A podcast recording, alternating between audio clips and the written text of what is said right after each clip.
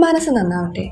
Saint Thomas college autonomous Thrissur N S S unit forty two and one forty four അവതരിപ്പിക്കുന്ന സോഷ്യൽ പോർട്സിലേക്ക് എല്ലാവർക്കും സ്വാഗതം. വൈക്കി മുഹമ്മദ് ബഷീറിന്റെ പാത്തമ്മയുടെ ആട് എന്ന നോവലിന്റെ റിവ്യൂ ആണ് ഇന്ന് അവതരിപ്പിക്കുന്നത്. റിവ്യൂ എഴുതി അയച്ചത് ഇനോഷ് ബിജു. വൈക്കം മുഹമ്മദ് ബഷീറിന്റെ ഏറ്റവും പ്രസിദ്ധമായ ഒരു നോവലാണ് പാത്തുമ്മയുടെ ആട്. ആയിരത്തി തൊള്ളായിരത്തി അൻപത്തി ഒൻപതിൽ പ്രസിദ്ധീകരിച്ച ഈ നോവലിന് പെണ്ണുങ്ങളുടെ ബുദ്ധി എന്നൊരു പേരും ഗ്രന്ഥകർത്താവ് നിർദ്ദേശിച്ചിരുന്നു.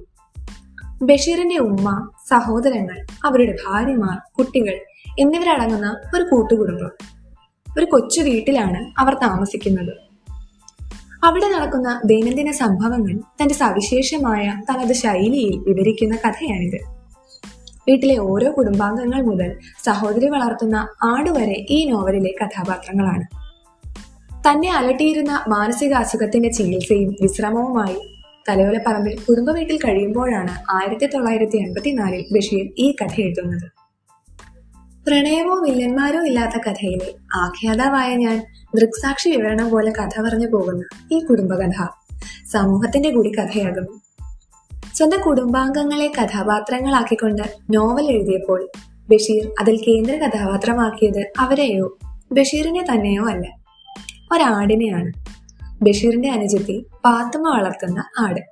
പാത്തുമ്മയുടെ സ്വന്തം ആട്. ചാമ്പമരം ഇലമ്പ പുളിമരം പ്ലാവ് കാക്കകൾ പരുന്ത് എലി പൂച്ച പാത്തുമ്മയുടെ ആട് ഇവയൊക്കെ മനുഷ്യരും ഒന്നിച്ച് ഒരു വീട്ടിൽ സ്വതന്ത്രമായി വിഹരിക്കുന്നിടത്ത് ലോകത്തിന്റെ ഒരു ചെറിയ പതിപ്പ് തന്നെയാണ് കാണുന്നത്. ഇല്ല ദാരിദ്ര്യത്തോളം വലുതായിട്ട് ഒരു തീം. നോവലിലെ ഒരു പ്രധാന പ്രശ്നം ദാരിദ്ര്യമാണ്. ചാമ്പയ്ക്ക് പറിച്ച് സ്കൂൾ കുട്ടികൾക്ക് വിറ്റ് ഉമ്മ കാശുണ്ടാക്കുന്നത് കാണുമ്പോൾ ബഷീറിന് ദേഷ്യം വരുന്നുണ്ട്. ഹനീഫ തന്റെ കൊച്ചു കുഞ്ഞിനെ കൊണ്ട് തന്റെ കള്ളങ്ങൾക്ക് അനുകൂലമായി സാക്ഷി പറയാൻ പഠിപ്പിക്കുന്നു. കുട്ടികളെ വളർത്തേണ്ടത് എങ്ങനെയെന്ന് അനുജന്മാരെ ഉപദേശിക്കുന്നുണ്ട് ബഷീർ. പക്ഷെ അവരുടെ ചിന്ത അതൊന്നുമല്ല.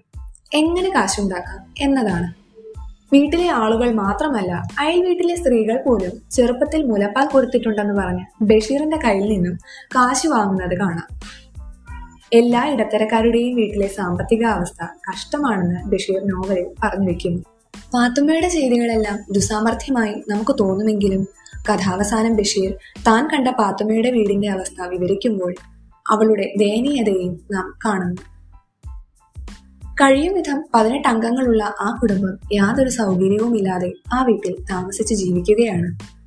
പരസ്പര സ്നേഹമുള്ളതിനാൽ അവരുടെ കലഹങ്ങൾ തെറ്റിപ്പിരിയാൻ പ്രേരിപ്പിക്കുന്ന വിധത്തിലുള്ള പ്രശ്നങ്ങൾ സൃഷ്ടിക്കുന്നില്ല. എന്തുകൊണ്ടും ഒരു നല്ല കുടുംബകഥ എന്നുകൂടി പാത്തുമ്മയുടെ ആടിനെ നമുക്ക് വിശേഷിപ്പിക്കാനാവും. Once again thank you Vinosh and that's of for today this is Ashwini Anilkumar signing off from social port services that inspires you